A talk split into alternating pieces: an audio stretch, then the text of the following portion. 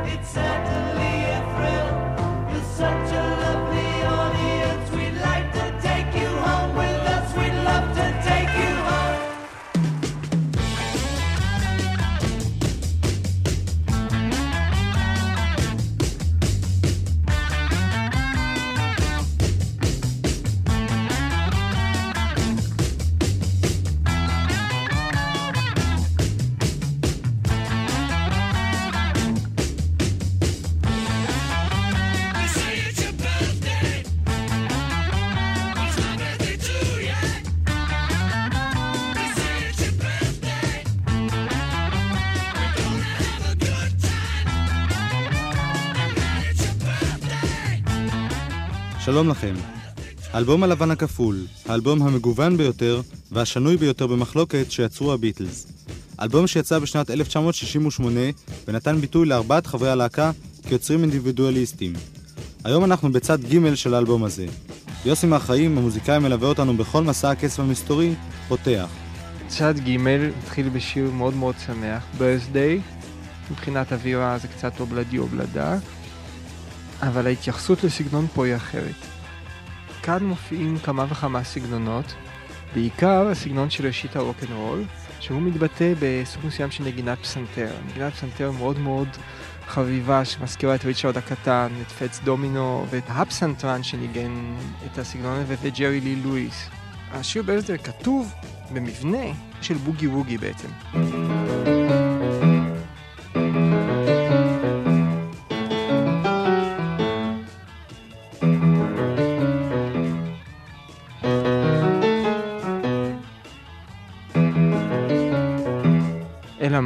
כתוספת לדבר, המבנה הזה הקלאסי, שזה מבנה של בוגי ווגי, יש גם חלק ב', הסגנון של השירה של Back in the USSR. מזכיר את הביץ' בויס ואת כל הסגנון של השירה הזאת, שהוא לאו דווקא מתמזג עם הסגנון של הפסנתר, כל אחד מסוג אחר. עם הבאס הזה, שזה רק פול מקארטני יכול לעשות. זה כאילו מעבר לא חוקי, לא ככה צריכה ללכת ההרמוניה. ובכל אופן, על ידי התנועה הזאת, מקבלים באס נהדר, וזה שהפסנתר מכפיל אותו, זה נותן סאונד ויופי של הקלטה. ואם מדובר בהקלטה, כזכור סיפרתי שג'ורג' מרטין, מפיק הביטלס, בישל את האלבום הלבן הכפול פעמיים, בגרסת הסטריאו המוכרת וגם בגרסת מונו. ההבדלים בין הגרסאות בולטים מאוד בחלק מהשירים, וגם מי שמאזין לנו במונו בלבד, יבחין בצלילים שונים בין שתי הגרסאות. הנה השיר birthday במונו.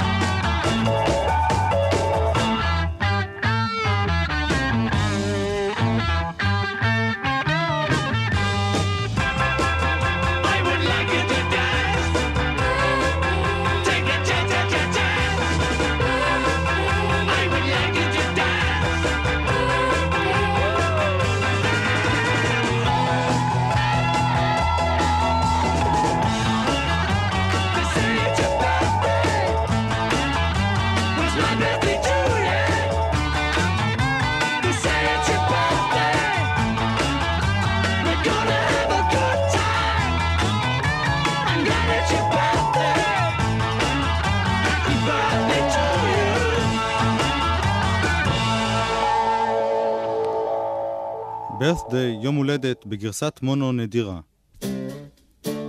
אחד הדברים שחשובים בקדמות הטכנית שישנה פה. יש כאן מ Sergeant Pepper, יש כאן התקדמות ענקית מבחינת הנפח של המוזיקה. ביטלס מתקדמים כל הזמן, פול מקארטני כל הזמן מתקדם. פול מקארטני הוא הטיפוס שכל הזמן מתקדם, כל הזמן לומד, כל הזמן מגדיל את הנפח של המוזיקה על ידי שהוא מגדיל את העיבוד, מוצא אפשרויות חדשות. ג'ון, ההתקדמות שלו היא בפנים, היא סוג אחר לגמרי של התקדמות. מבחינת סאונד הוא נשאר באותו מקום, זה לא מה שהטריד אותו, מה שהטריד אותו זה התוכן הפנימי. השיר יום הולדת נכתב על ידי פול מקארטני וג'ון לנון בהודו לכבוד יום ההולדת של פטי הריסון ושל מייק לאב מנערי החוף. זהו כנראה השיר האחרון שהם כתבו ממש ביחד, תוך כדי עבודה באולפן. בשירת הרקע של השיר משתתפות פטי הריסון, יוקו אונו וגם לינדה איסטמן, מי שתהיה מאוחר יותר, לינדה מקארטני. רינגו סטאר ומל אבנס מוחאים כפיים ברקע, ואם מחפשים בשיר פרודיה, אז אולי זו פרודיה על הביטלס עצמם. birthday, יום הולדת.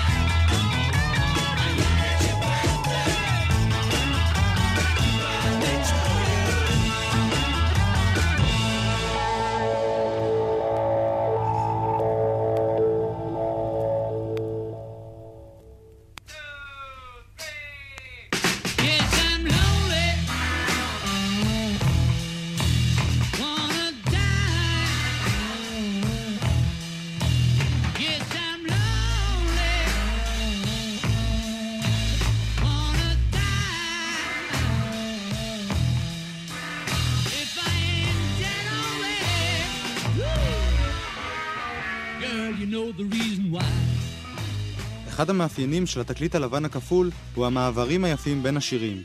רוב השירים כמעט צמודים זה לזה, ובחלק מהמקומות כתב ג'ורג' מרטין קטעי מעבר קצרצרים כדי לחבר בין שירים שבעצם אין להם שום דבר במשותף. בכל מקום שיש מעבר כזה, אנחנו שומעים אותו כדי שלמרות העיסוק בכל שיר בנפרד, תישאר התחושה של אלבום שלם, של המשכיות בין הקטעים. כך עברנו למשל מיום הולדת של פול מקארטני וג'ון לנון אל הבלוז שלך של ג'ון לנון. ייר בלוז. הנה אנחנו מגיעים לרוק החולה. ישנה אווירה מסוימת. אצל ג'ון זה התבטא בזה שהוא הוציא דברים כואבים החוצה.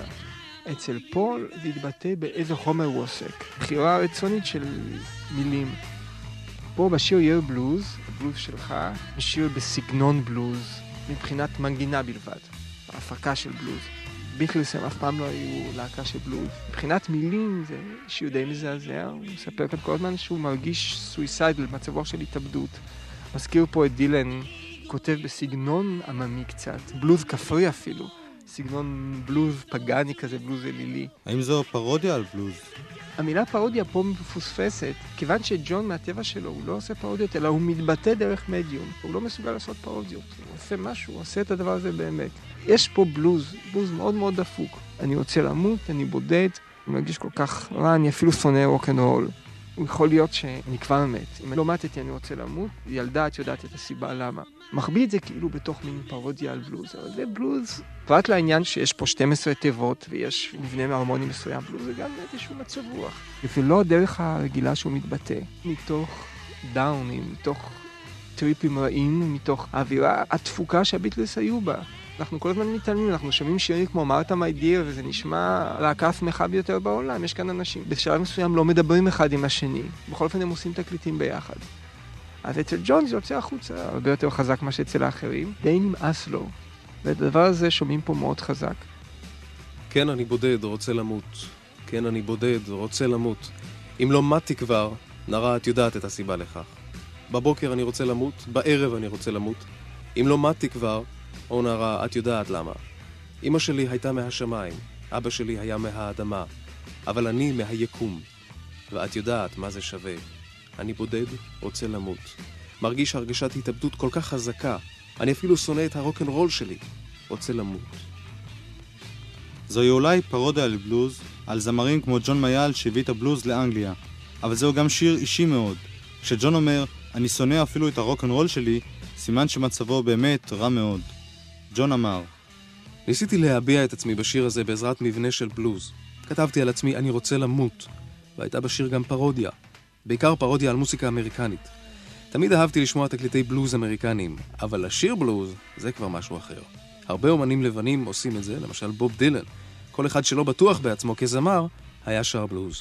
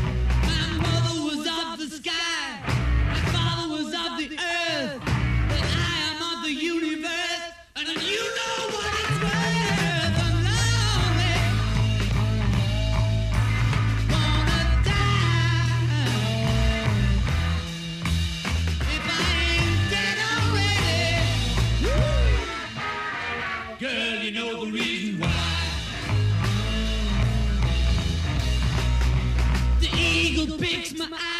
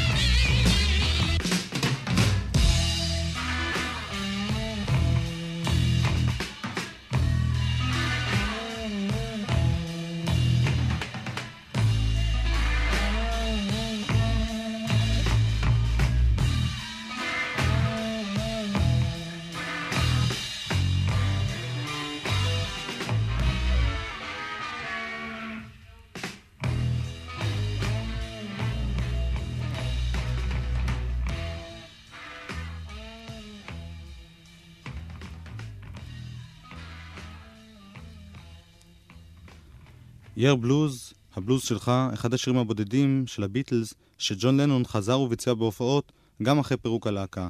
כנראה שזה היה אחד השירים שג'ון הזדהה עם תוכנם במיוחד. השיר הבא באלבום הוא Mother Nature's Son, בנה של אמא טבע. פול שכתב את השיר הזה על עצמו, הקליט אותו לבדו בשלוש בבוקר, אחרי שכולם עזבו את האולפן. בהקלטה המקורית הוא ניגן בגיטרה אקוסטית בלבד, כלי הנשיפה בשיר הוספו מאוחר יותר. Mother Nature's Son.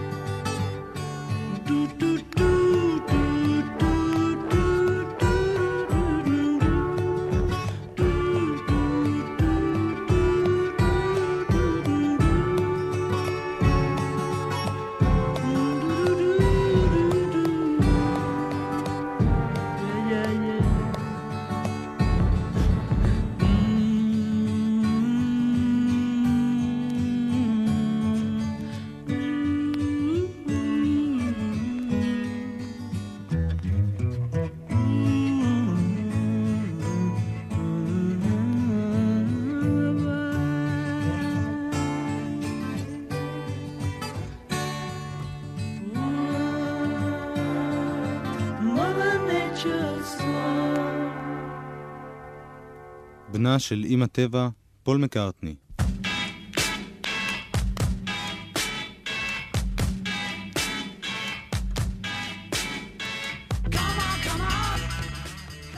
משיר הטבע המעודן והנפלא של פול מקארטני עברנו למשהו שונה לגמרי, רוקנרול פרוע של ג'ון לנון. ג'ון אומר, And that was the thing about the Beatles. They never stuck to one style. They never just did blues or just rock. We, it was, we loved all music. זה היה הדבר המיוחד בביטלס, אומר ג'ון. אף פעם לא התמקדנו בסגנון אחד. לא עשינו רק בלוז או רק רוק. אנחנו אהבנו את כל סוגי המוזיקה. השיר "לכל אחד יש משהו להסתיר", פרט לי ולקוף שלי, נקרא במקור "Come On Come On".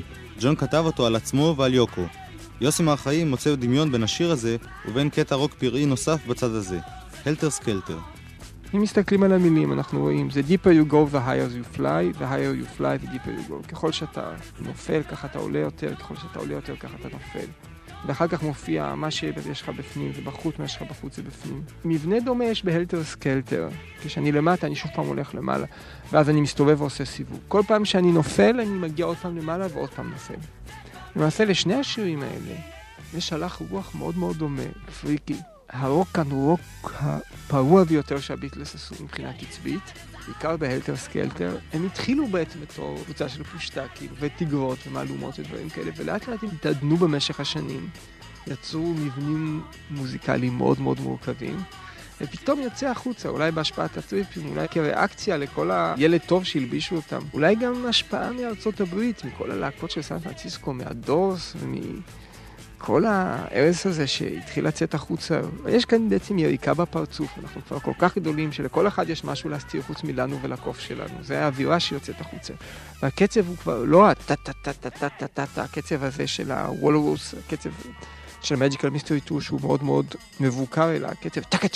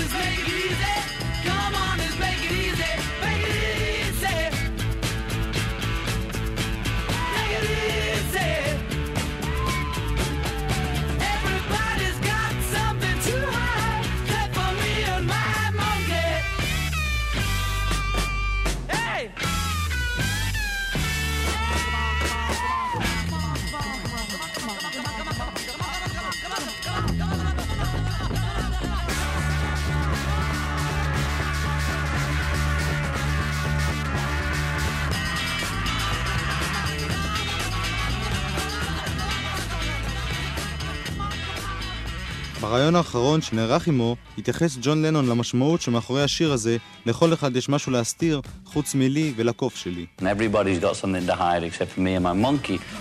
It means really that, you know, one cannot be absolutely oneself in public because the fact that you're in public makes you, you have to have some kind of defense or whatever it is. But we always tried through anything we've done together, the films we made together, always tried to get as near to the uncensored as it were for what we are, not to project an image of something that we're not.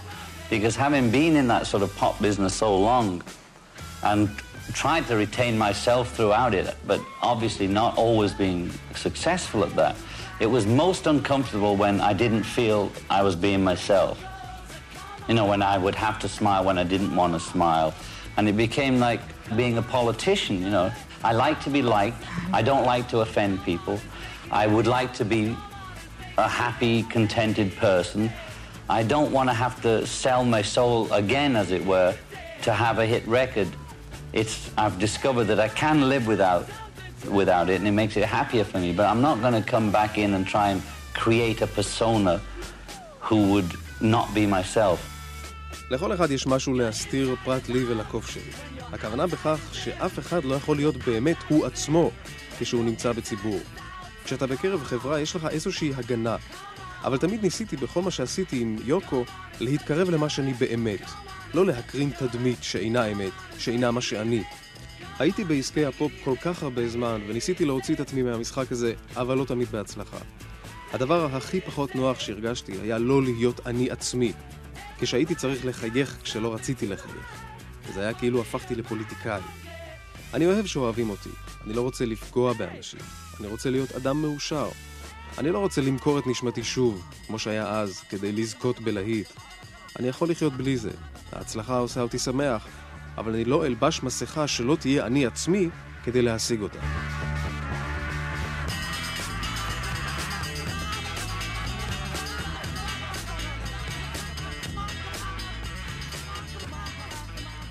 כמן כמן, או בקיצור, לכל אחד יש משהו להסתיר, חוץ מלי ולקוף שלי.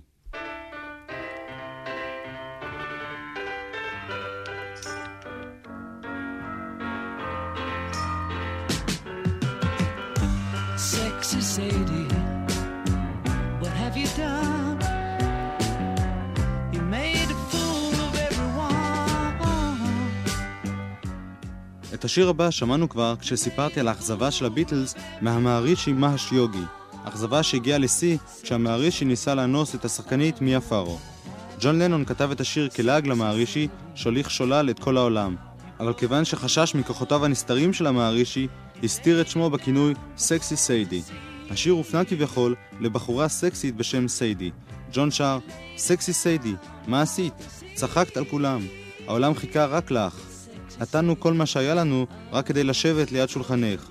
סקסי סיידי, חיוך שלך ייתן אור לכולם. סקסי סיידי היא הגדולה מכולם. היא עשתה צחוק מכולם. אבל היא תקבל את שלה. יש כאן מבנה הרמוני מאוד יפה. כדאי לשמוע את הסוף. הוא מנגן את השלד, את השלד ההרמוני בלבד, וזה דבר נורא יפה. אנחנו כבר רגילים שבסוף מנגינות מפעם לפעם יש חזרה על מבנים הרמוניים, ואני מזכיר את היי hey ג'וד. לכן יש כאן חלק אמצעי מאוד יפה. חלק אמצעי ממש כמו פזמון, פזמון מהוליווד, וזה קשור למילים. כשהוא בא לשיר את החלק האמצעי שביום שמש העולם חיכה למאהב ואז בת, ההרמוניה הופכת להיות הרמוניה הוליוודית.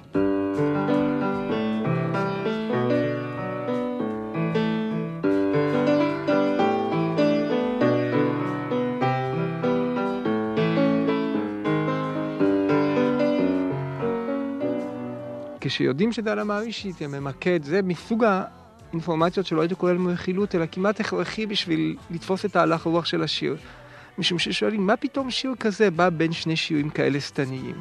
יש מצד אחד האנרכיה של המונקי, ומצד אחד יש קטע, ובאמצע מה, יש על איזו בחורה שסידרה אותו? אין כאן פרודיה, אלא יש כאן סאטירה מאוד מאוד מאוד חריפה, והתקפה הרצינית ביותר, ממש אה, שיר פוליטי, שיר שנוקט עמדה. ג'ון כאן מתקדם לקראת הכיוון של שירים שמתייחסים לדבר ספציפי מסוים ולא לדמויות דמיוניות. אין כאן איזה סמלס פפר או משהו כזה. יש כאן מישהו שהוא המערישי, ואני לא יודע למה לא מציינים את השם שלו, קוראים לו סקסי סיידי, זה חלק מהפואטיקה פה. זה מישהו שדפק את כולם וסידר את כולם, ואנחנו נראה לו עוד.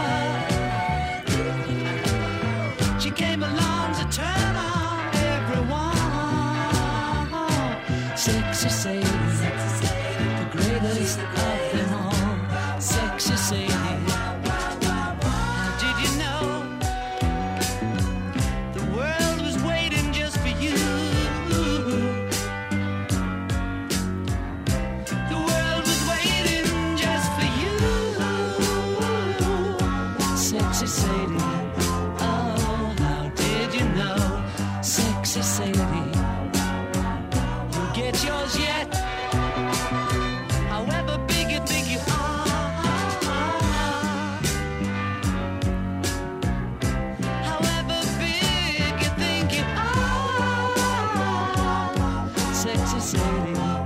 Oh, you get yours yet? We gave her everything we own just to sit at her table.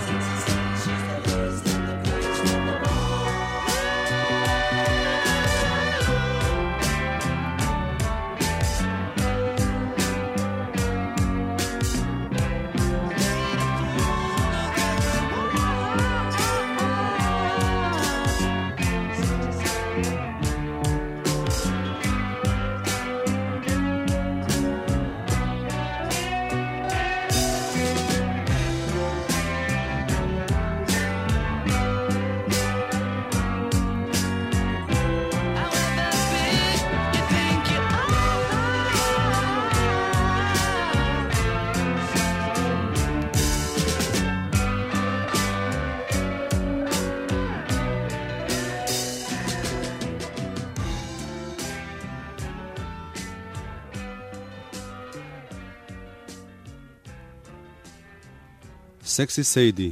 השיר הבא הוא אחד הקטעים הקשים והחריפים ביותר שיצרו הביטלס. Helter Skelter, מה שיוסי מר חיים כינה קודם רוק חולה. הדבר המפתיע ביותר בשיר הזה הוא כנראה מי שכתב אותו, פול מקארטני ולא ג'ון לנון. Helter Skelter.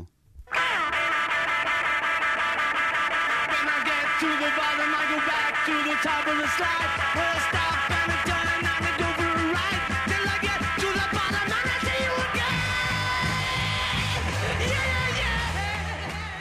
פול מסביר את הרקע לכתיבת השיר הזה. Helter Skelter came about because I read in the Melody Maker that The Who, they were talking about a track they made. Now, I don't know what the track was because I never actually heard anything that sounded like the talk. Yeah. But the talk was the loudest, most raucous, rock and rolling, dirtiest thing we've ever done. And I don't know what they were talking about. It would have been maybe an album track or something. Never caught up with the Travis. But that made me think, oh, gotta do it. Yeah. I really see that, and I totally got off on that one little sentence in the paper. I said, we've got to do the most loudest, most raucous, and that ended up as Helter Skelter. השיר Helter Skelter נוצר אחרי שקראתי במלודי מייקר שהמי דיברו על שיר שהם הקליטו. אני לא זוכר מה היה הקטע, אבל מה שהם אמרו עליו היה שזה רוקנרול חזק עם הכי הרבה רגש שיצרו, הכי מלוכלך שהם עשו. זה גרם לי לחשוב, גם אני חייב לעשות דבר כזה. את הקטע החזק והמפחיד ביותר שלנו. התוצאה הייתה Helter Skelter, כלומר תוהו ובוהו, או אנדרלמוסיה, בלאגן, או בתרגום ספרותי, בוקה, מבוקה ומבולקה. יש כאן רכבת שדים. Helter Skelter זה רכבת שדים. כל התקליט הזה הוא כולו רוח אנרכיסטית, רוח פרועה כזאת, רוח של אנשים שכבר באיזשהו מקום לא כל כך דואגים למוניטין המסחרי שלהם, כבר הכל בטוח, הם יכולים לעשות מה שהם רוצים. השיר Helter Skelter קיבל משמעות שלילית חזקה ומפחידה עוד יותר, כשחודשים אחדים לאחר הוצאת האלבום הלבן הכפול, טען רוצח מטורף בשם צ'ארלס מנסון שהשיר הזה, וקטעים נוספים באלבום, היוו בסיס אידיאולוגי לשורה של רציחות, ביניהם של השחקנית שרון טייט. צ'ארלס מנסון היה אסיר משוחרר שהקים קומונה היפית שהתמקמה בעמק סן חוזה שליד סן פרנסיסקו. הוא היה אדם כריזמטי מאוד, שהפנט ממש עשרות מאמינים. הוא האמין בכך שסופו של העולם מתקרב, ושתפקידו להפיץ את הבשורה הזו. הרוע שבעולם נגרם לדבריו על ידי העשירים והפוליטיקאים שאותם צריך לחסל. הוא בחר בעמק ליד סן פרנסיסקו בגלל שהיה באזור של עשירים, ומדי פעם הוא היה יוצא לפשיטות וגנבות בבתיהם. הוא האמין שארבעת הביטלס הם ארבעה מלאכים שנשלחו להורות לו את הדרך. הדבר קיבל חיזוק כשהוא ראה את הביטלס במסע הקסם המסתורי כשהם מופיעים כמלאכים. באלבום מסע הקסם המסתורי הוא מצא סימנים רבים שדיברו כביכול אליו ואל אנשיו, אבל שיא הרמזים לדעתו היה באלבום הלבן. סקסי סיידי למשל היה רמז ברור לחבורתו, כיוון שאחת הנערות אצלו בחבורה נקראה סיידי. פיגיז הם העשירים שאותם יש לשחוט, הוא מרח את קירות הבתים של האנשים שרצח בכתובות Piggies. Blackbird הוא סמל למוות. Revolution ו Revolution 9 היו בשורה ברורה של מהפכה מתקרבת. במהפכה מספר 9 היו סימנים רבים לסוף העולם. והשיא היה בשיר Helter Skelter, התוהו ובוהו שיהרוס את כל העולם. שיא פעילותו של מנסון היה כאמור רציחתה של השחקנית שרון טייט שהייתה בהיריון וחברים שהיו בביתה. הרצח הזה התרחש באמצע 1969. צ'ארלס מנסון קרא למבצע הרציחות Helter Skelter. השיר Helter Skelter היה במקורו ארוך ומפחיד עוד יותר. בגרסה המקורית הוא נמשך כ-25 דקות. היה זה השיר הראשון של הביטלס שהוקלט במכשיר הקלטה בן שמונה ערוצים. ג'ון מנגן כאן בסקסופון ובבאס, מל אבנס בחצוצרה. רינגו סטאר, שתופף בעוצמה רבה במשך כל 25 הדקות, צועק בסוף השיר I've got blisters on my fingers. יש לי שלפוחיות על האצבעות, וזורק את המקלות שלו.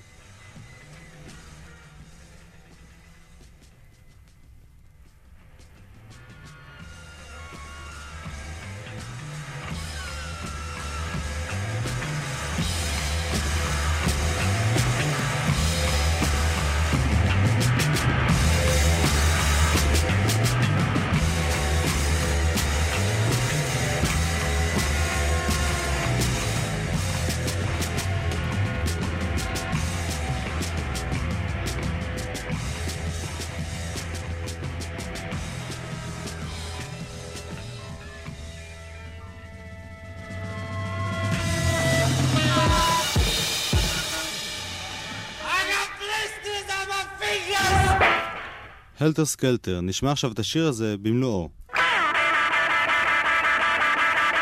I get to the bottom, I go back to the top of the slide.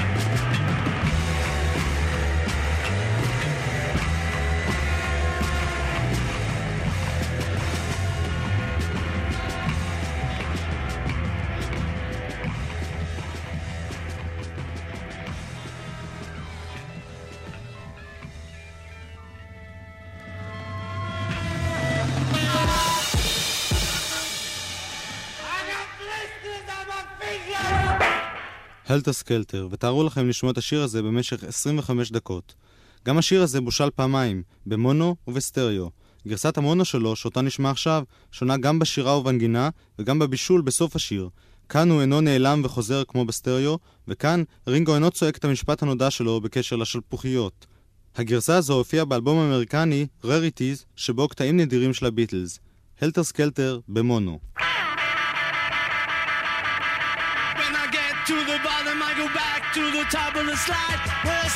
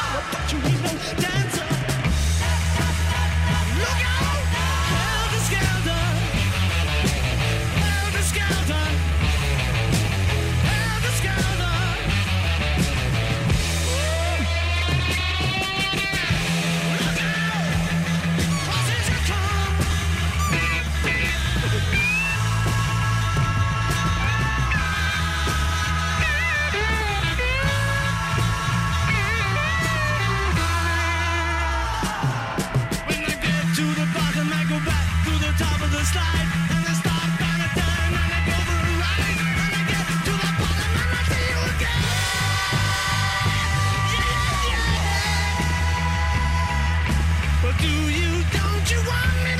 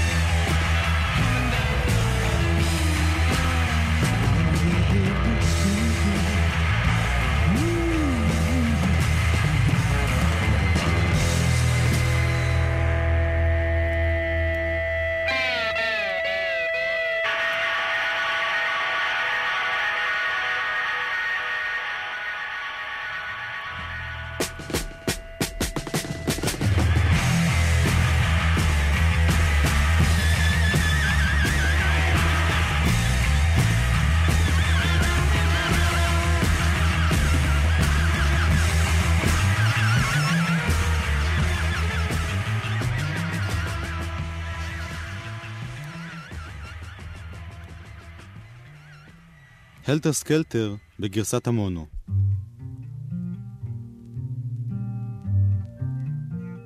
הגענו לשיר האחרון בצד ג' של האלבום הלבן הכפול.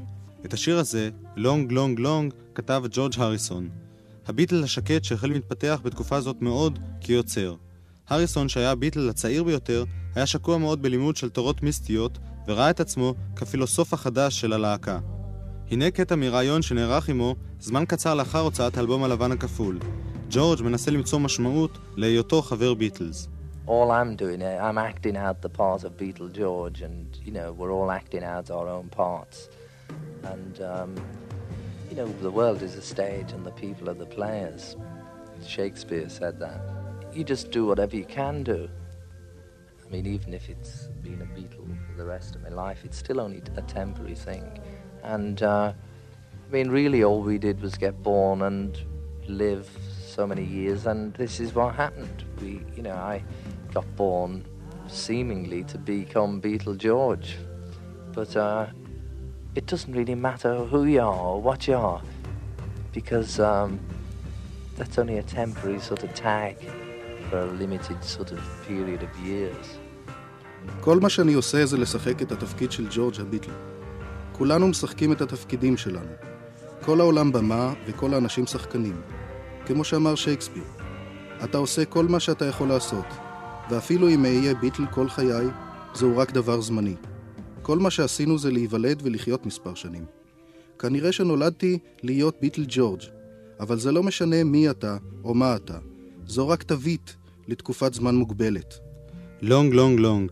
ג'ורג' שר, עבר הרבה הרבה זמן. איך יכולתי לאבד אותך כשאהבתי אותך?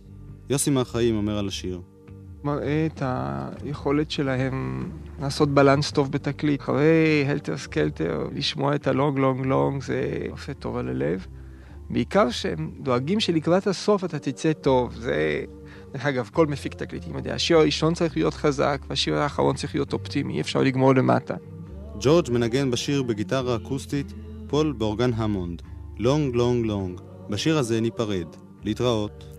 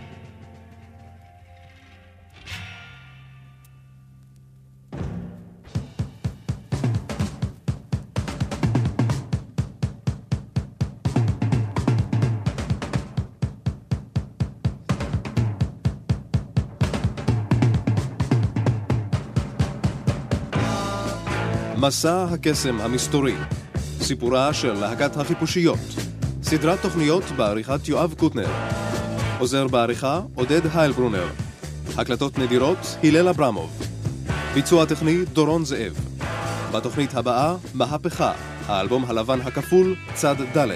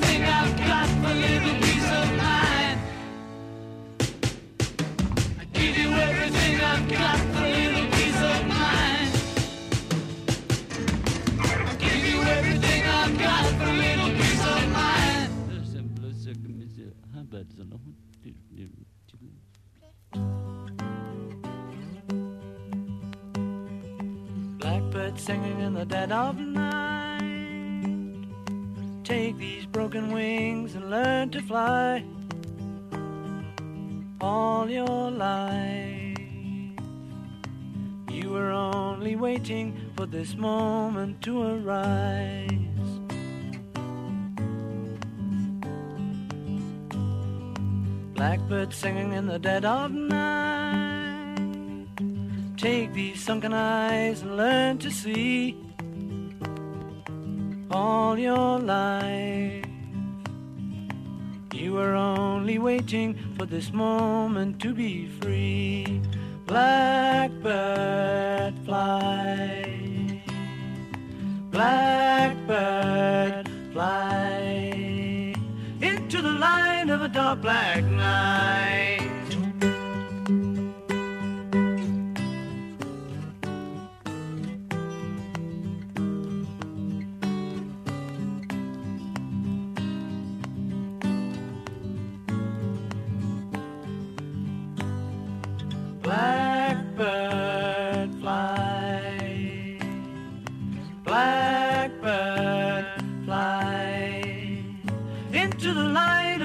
black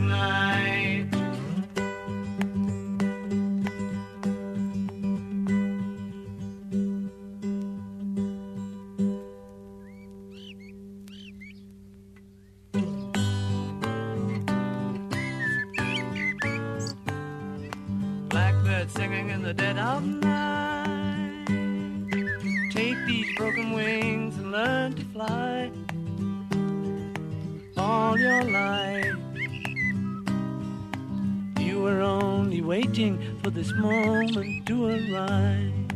You were only waiting for this moment to arise.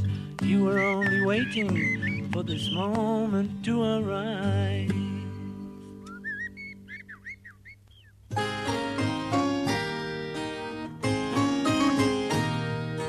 Have you seen the little biggies crawling in the dirt?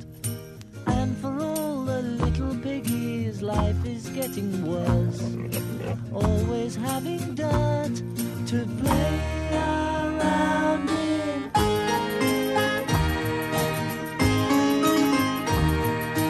Have you seen the bigger piggies in the starched white shirts? You will find the bigger piggies stirring up the dirt. Always have clean shirts.